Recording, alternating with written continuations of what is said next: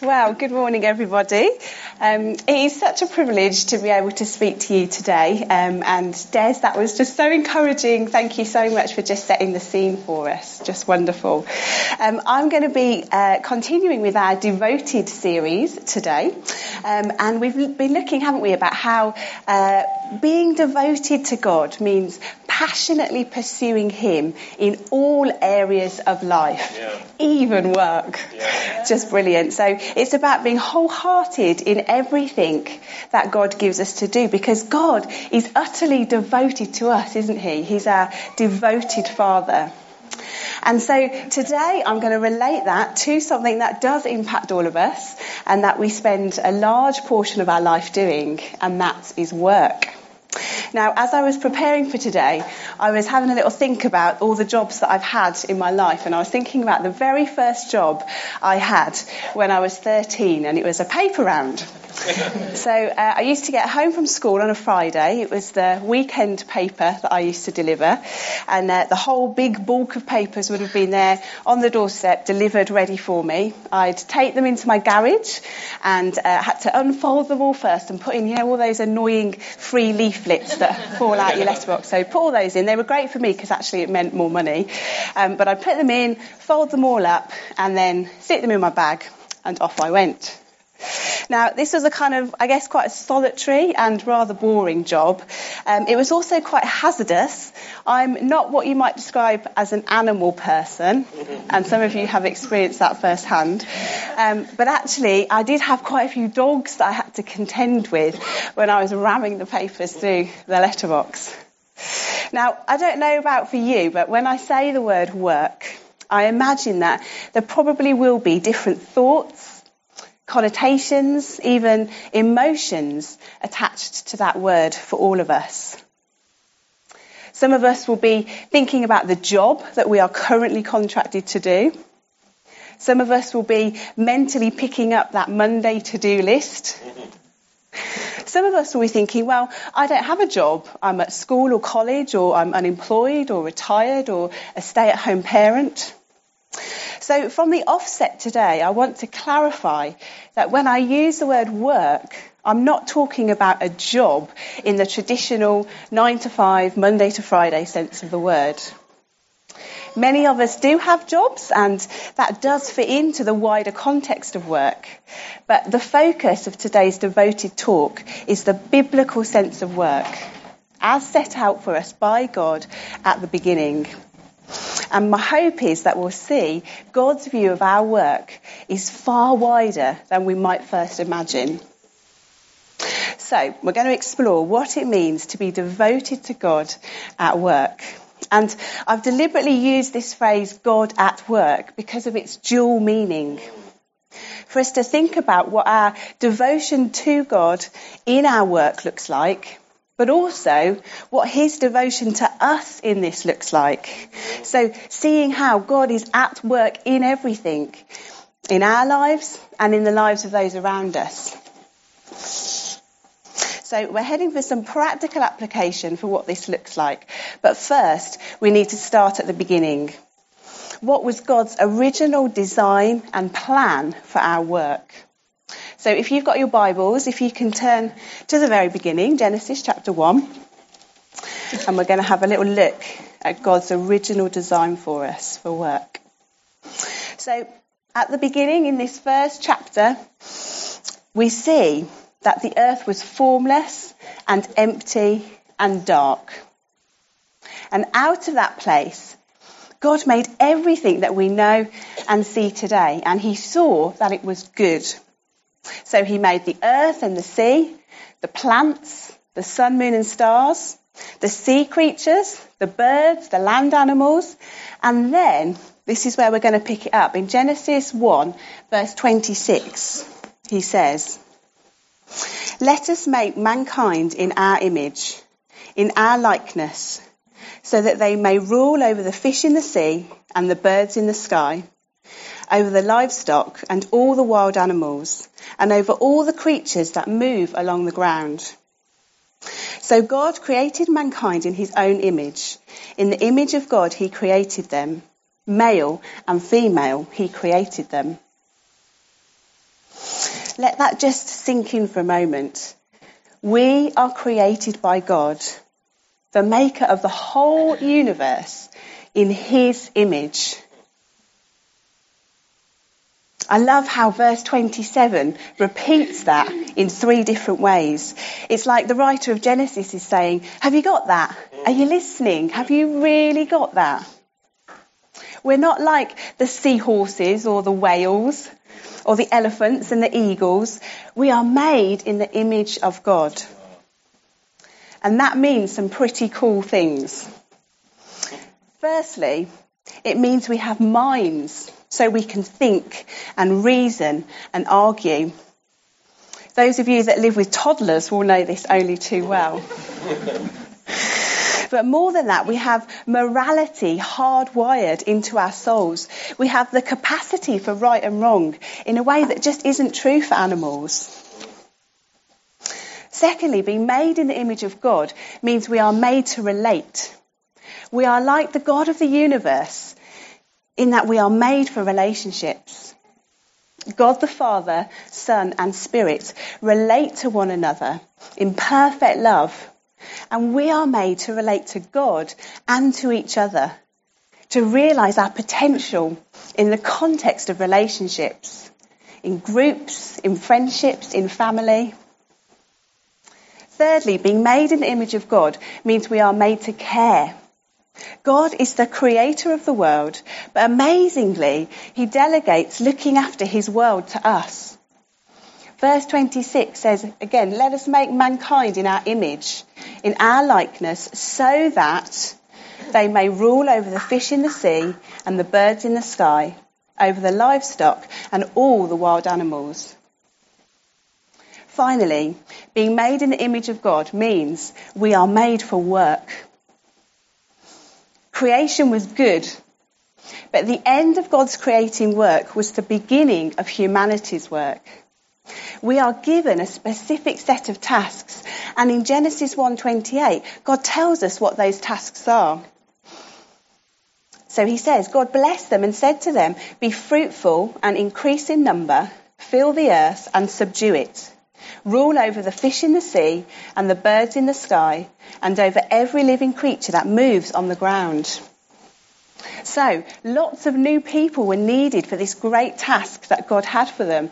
They were to increase in number and spread out across the earth and live in it. They were to subdue it and rule over it.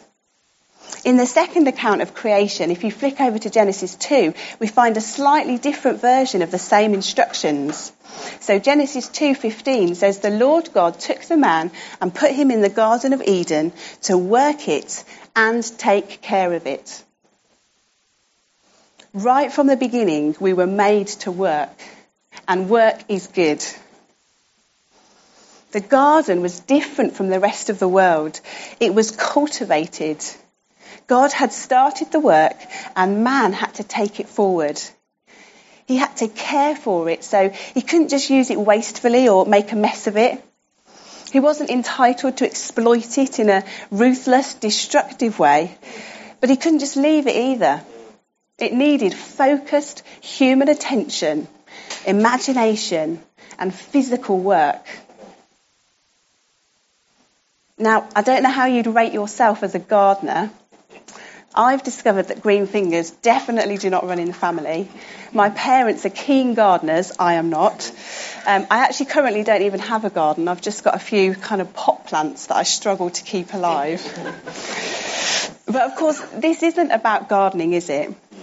God's first commission to increase in number and work at the garden, spreading it out over all the earth, is about developing all the resources of creation available to the human community in order to serve God.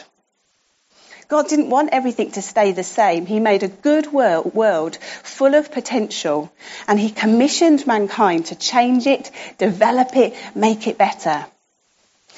So God's view of our work is not just traditional employment, but anything we do that grows and develops all the potential God has given us in ourselves as made in his image in the earth he has put us in. So this includes creativity in its widest sense, raising a family, investing in others, taking part in sport, learning in school or college, growing community. It's all about developing the world God has given us, which includes everything He has put in it. And God has never cancelled out this task. The first command He gave us to increase in number and grow and develop His work still stands. But we know, don't we, that we don't experience God's amazing world as simply good. If we keep reading Genesis, we get to chapter 3, and that's where it all changed for us. The man and woman in God's perfect garden are deceived by the enemy in the form of a talking snake. He persuades them that God is holding out on them, that he's not to be trusted, and that he's out to ruin their fun. Incidentally, the enemy's tactics haven't changed since that day in the garden. He still whispers his lies that God can't be 100% trusted, that he's withholding from us, so that we look inward and start to rely on our decisions and limited resources rather than depending totally on our Father and his limitless resources. God is the only completely trustworthy one. And yet, Adam and Eve eat the fruit that God forbade them to eat, and their act of rebellion has catastrophic effects on creation. Their choice to take control and eat the fruit rather than submit to the Father and obey Him rearranges the whole of creation. Three crucial relationships become badly broken. Firstly, the relationship between God and humanity. Adam and Eve are banished from the garden. And this is a picture of their alienation from God and their spiritual death, literally being cut off from God. Secondly, the relationship between each other. Human relationships would be characterized by struggle from power from this point on. And this is illustrated so tragically in Genesis 4, where one of Adam and Eve's sons kills the other one. Thirdly, the relationship between humanity and the environment and work. Work became difficult in a way that it hadn't been before. What was supposed to be fulfilling and life giving became frustrating and life draining. Genesis 3:17 says, "Because you listened to your wife and ate fruit from the tree about which I commanded you, you must not eat from it. Cursed is the ground because of you." Through painful toil, you will eat food from it all the days of your life. It will produce thorns and thistles for you, and you will eat the plants of the field.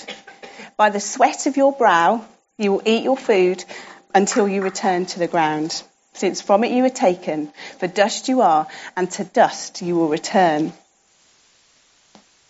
The fall is why our working days don't feel like those original days that Adam experienced in Genesis 2 where he was free to take care of the garden, develop its potential in ease, and in perfect relationship with his father.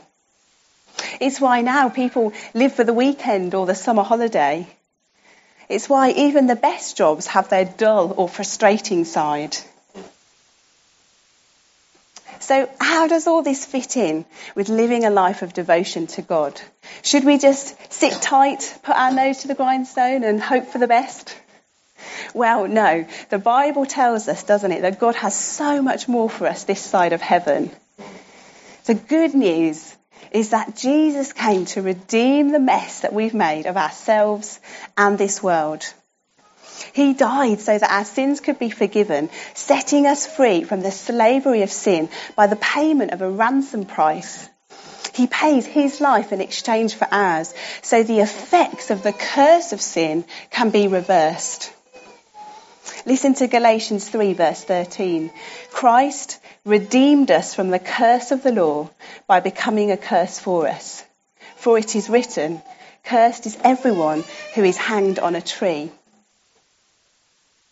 So through Jesus, there is restoration for the broken relationships between God and humanity and between us and others and even between us and the physical world. The first commission humankind was given to be fruitful, increase in number, and fill the earth and develop all its potential still applies to us, but is now renewed in Christ, who redeems all of fallen life. We can be a group of people deeply committed and devoted to God, to one another, and to the world around us. Being devoted to God at work really matters. The point is not that there are some things in our week that are spiritual and some things that are secular. The question is whether we do things for the glory of God or not, to bring His Lordship and kingdom into everything, literally to bring heaven to earth. I love the message version of Romans 12. I'm going to read it to you. It says, Take your everyday, ordinary life, your sleeping, eating, going to work, and walking around life, and place it before God as an offering. Embracing what God does for you is the best thing you can do for Him. Don't become so well adjusted to your culture that you fit into it without even thinking. Instead, fix your attention on God. You'll be changed from the inside out. Readily recognize what he wants from you and quickly respond to it. Being devoted to God at work involves all of us taking our everyday, ordinary moments and placing them before God as an offering. Communicating, demonstrating, celebrating the supremacy of Christ in every corner of human culture. The message of Romans 12 is do not conform. Our job is to reform, to transform, to change. We're not to be intimidated by the culture of this world. We don't change it by becoming like it, but by bringing the kingdom of God into every area of life that He has connected us to. So, this makes Monday morning the most important day of the week. We get to gather here on a Sunday, getting filled up, encouraged, envisioned, and then we go to the people and places that would otherwise have no experience of Jesus, His presence, His compassion, His healing, His love. That's what it means to be devoted to God at work, offering our ordinary life and watching to see what God does to transform the people and culture around us. I have the immense privilege of spending my weekdays teaching four and five year olds. And there are days when this is really difficult, and uh, working within the education system is incredibly pressurising. But for me, being devoted to God at work means remembering that above everything else, I get to release the kingdom of God and build a godly culture to 30 children and their families who might otherwise never experience it. Who knows what the ripple effect of that could be?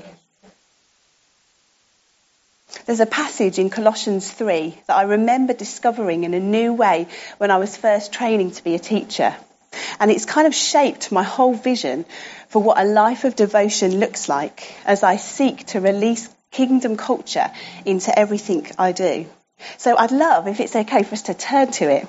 I just want to finish really by sharing some of the things I've learned along the way as I've had a go at putting this passage into practice. Now, so just before we read it, if I just tell you the context of this passage is slaves and masters, because Paul is writing to the Roman world, and there would have been lots of slaves in Colossae. But Paul is not making a comment on slavery. Rather, he addresses slaves with dignity and appeals to them to honour God in their hearts, work, and behaviour. So the principles of this passage apply to us as employers, employees, and all of us as we consider the work that God has put before us. So Colossians 3, and we're going to read from verse 22. Slaves, obey your earthly masters in everything, and do it not only when their eye is on you and to curry their favour, but with sincerity of heart and reverence for the Lord Whatever you do, work at it with all your heart, as working for the Lord, not for human masters, since you know that you will receive an inheritance from the Lord as a reward. It is the Lord Christ you are serving. Anyone who does wrong will be repaid for their wrongs, and there is no favoritism. Masters, provide your slaves with what is right and fair, because you know that you also have a master in heaven. I love that. the first thing that I've learnt from that passage is that devotion to God at work means being authentic. It's another one of our Jubilee cultural values. In verse 22, slaves are called to obey their earthly masters in everything, not only when eyes are on them, but with sincerity of heart and reverence for the Lord. Paul is dealing here with the issue of integrity. I like what C.S. Lewis says. He says, integrity is doing the right thing even when no one is watching. It's easy, isn't it, to work with integrity when eyes are on us. But what about when they're not? When the boss is out the office for the day? Or when it's just us and our family and they're being really hard work? Devotion to the Father in our work means being the same in what we do, whether we're in a crowded room or whether we're completely alone. For me, this truth brings real freedom into my work as a teacher because there are always loads of eyes in my classroom. Not only my kids, but there's the head teacher, there's other colleagues, there's parents, there's sometimes inspectors. And the touchstone that I use is am I being the same when they are looking as I am when it's just me and the kids? Do I have the same level of patience, for example, when I'm being observed by the head teacher as I do when it's a wet Wednesday afternoon and the classroom door is closed?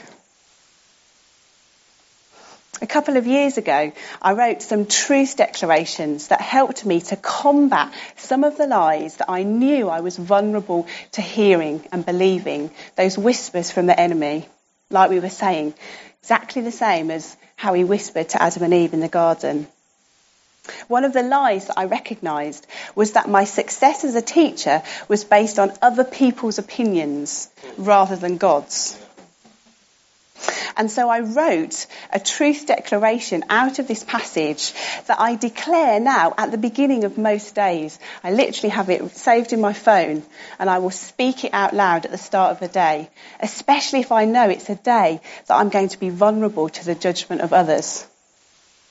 It says, I declare that I can be exactly the same whether eyes are on me or not, because it is Jesus I'm serving, not human masters.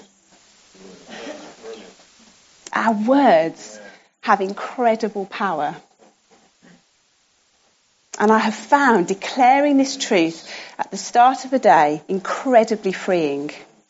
It helps me to recognize the temptation to fall into the performance mentality and people pleasing, to curry favor, as Paul puts it in the Colossians passage, and instead work with sincerity of heart and reverence for the Lord. Psalm 34:15 says the eyes of the Lord are on the righteous. It's God's opinion that matters most. And actually as we obey him and do what is right before his eyes, we'll do okay by the others. The second thing that this passage has taught me about being devoted to God at work is that God calls us to be wholehearted in everything we do. Verse 23 Whatever you do, work at it with all your hearts as working for the Lord, not human masters. This is about our motivation. Who am I working for? Is it myself, my reputation, my boss, the organisation?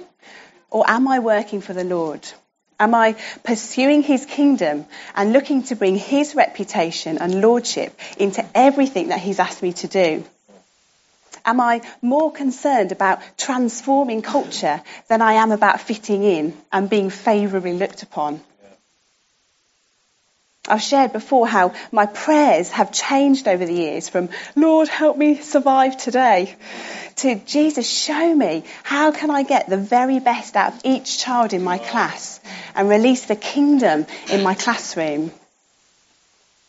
Another lie that I know I'm vulnerable to believing is that my value is based on what I do, that success of my last lesson observation or appraisal or whether the parents have taken to me or not.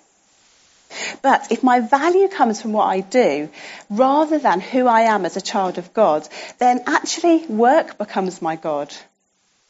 And I only feel as good as my last perceived success or achievement. We talk in schools about adding value, and what that actually means is how are you doing at getting the children to perform academically? Now, this is of course a huge part of my job, but I think Jesus sees the value that I can add to the children in my class in a much deeper way. When I am working for the Lord, not for the approval of others, it means I see my work in the widest sense that we looked at in Genesis. I get to develop all of the potential of those in front of me. Yes, academically, but also by demonstrating the Father's love and acceptance to them. So by growing courage in them, by putting hope in them, by helping them to make choices that put other people first, and by speaking truth over them about what I see in them. Now that's my specific example. I wonder what that looks like for you. What does it look like for you to develop the potential in others, the others that God has put before you? How can you see them as God sees them? What does He want you to speak over people? We get to release life with our words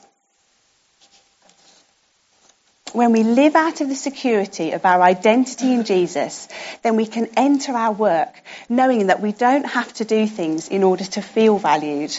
Rather, we do things because we understand we already have immense value because of who we are as children of God. And this brings a renewed mindset where we are free to notice God at work, literally transforming lives and stories and seeing how he might want to include us in this amazing work of his.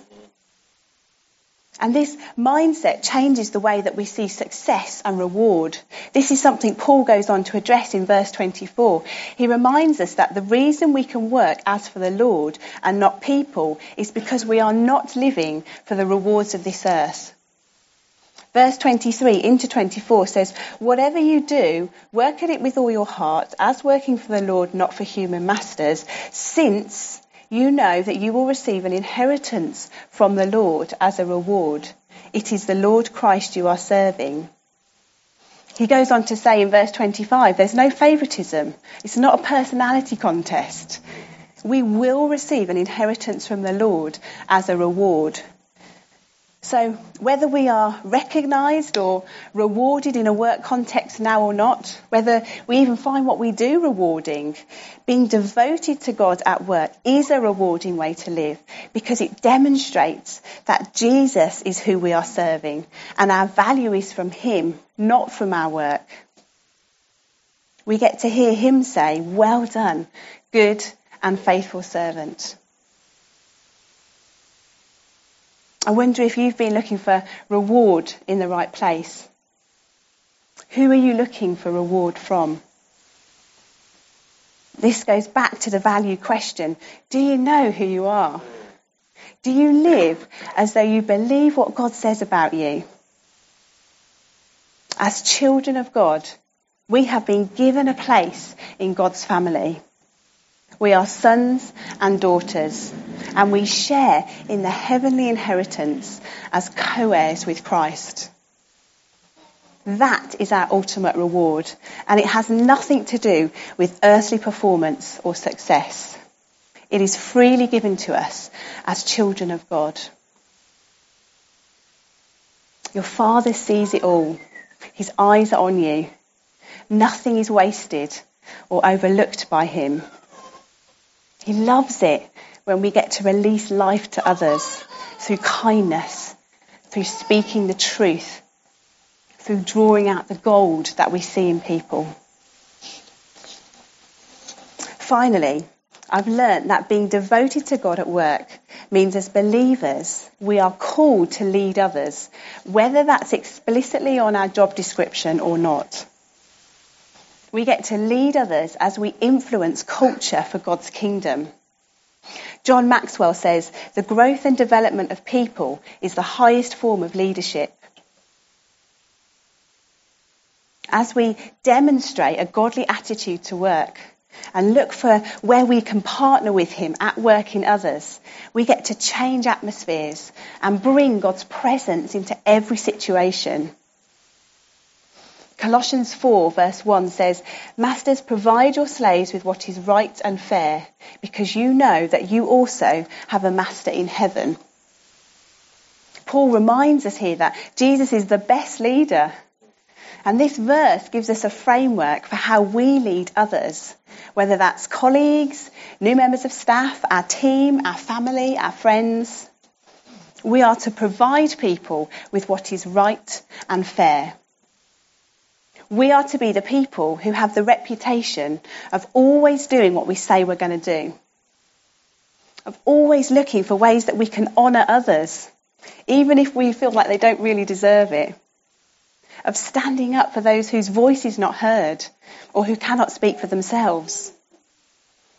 The little things add up, and our attitude determines our altitude. Being devoted to God is about chipping away, making daily steps to greatness, not so that we are made much of, but so that Jesus gets the glory as we take ground for Him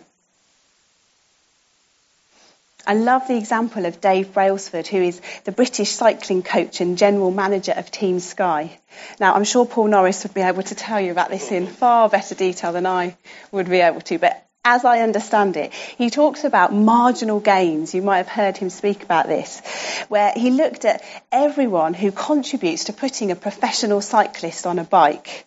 So, right back to the actual creation of the bike, the guys that tighten the screws and sort out the tyre pressure, right through to the actual coaching team who train the cyclist and get him or her ready for the race.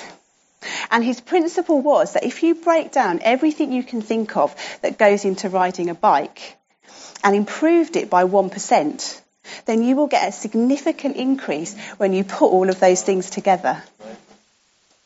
I love that. I imagine our impact for the kingdom a little bit like that as we do everything with all our heart as working for the Lord, our ordinary, everyday moments can become extraordinary in Jesus as we serve Him passionately, living out our devotion to Him. I read a quote recently that said, Passion transforms things once endured into things enjoyed. It supercharges obligation into energy and enthusiasm. And passion, of course, is another of our Jubilee cultural values. And what's wonderful is that we don't have to strive for this. Passion isn't dependent on position, on title, on things, on people. It comes from within.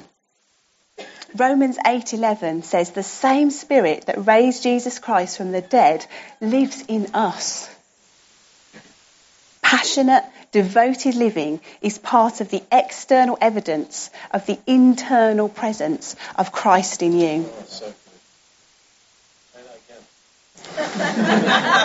so passionate, devoted living is part of the external evidence of the internal presence of Christ in us. It doesn't have to be worked up. It doesn't have to look a certain way.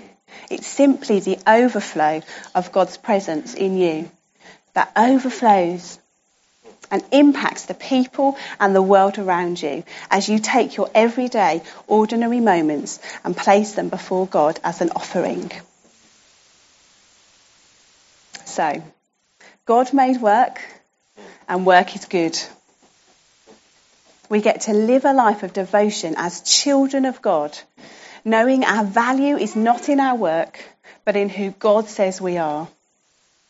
And out of that place, out of that position as children of God, we get to take the presence of God into every part of culture and transform it from the inside out.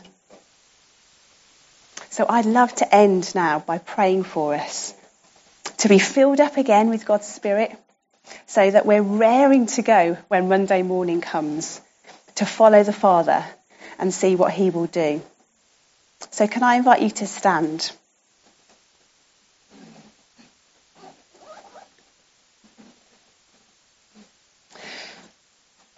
I've actually put at the end of the PowerPoint some declarations. Luke, can we have those up actually? Thank you. I just think it'd be good before we pray just to declare these together. Remember, as we do so, there is real power in our words. We get to declare, as we've continued to do all morning, the truth of who God says we are. So let's say these together. My value is not based on what I do, but on who I am as a child of God. I don't have to do things in order to feel valued. I do things because I understand I already have immense value because of who I am. I can be exactly the same whether eyes are on me or not because it is Jesus I'm serving, not human masters. Yeah, thank you, Jesus. Jesus, we love your truth. We love the way it just cuts through the mess and the chaos and the lies. And we just intentionally stand afresh on the truth of who you say we are. Thank you that we don't have to be intimidated by the world. We don't have to be intimidated by culture. We don't have to be intimidated by situations we get to stand on the solid rock of Jesus, knowing that we are co heirs with him and our inheritance is in heaven. And so, as we stand, Holy Spirit, would you come and fill us afresh? Fill us with your living water. Fill us so that we are raring to go tomorrow morning into all the places that you have put us. Thank you that as we stand here as a people, we represent probably hundreds of different places and people and sectors and areas. And Lord Jesus, it's so amazing that we get to go and take your presence to all of those places. Jesus, we stand here just amazed that we get to partner with you. And I pray that you would fill us afresh now to overflowing. Show us those people that you want to draw life out of. Give us those words that you want us to speak over people. Help us to see people as you see people. And I pray that we would bring heaven to earth as a result and as a consequence. Thank you, Jesus.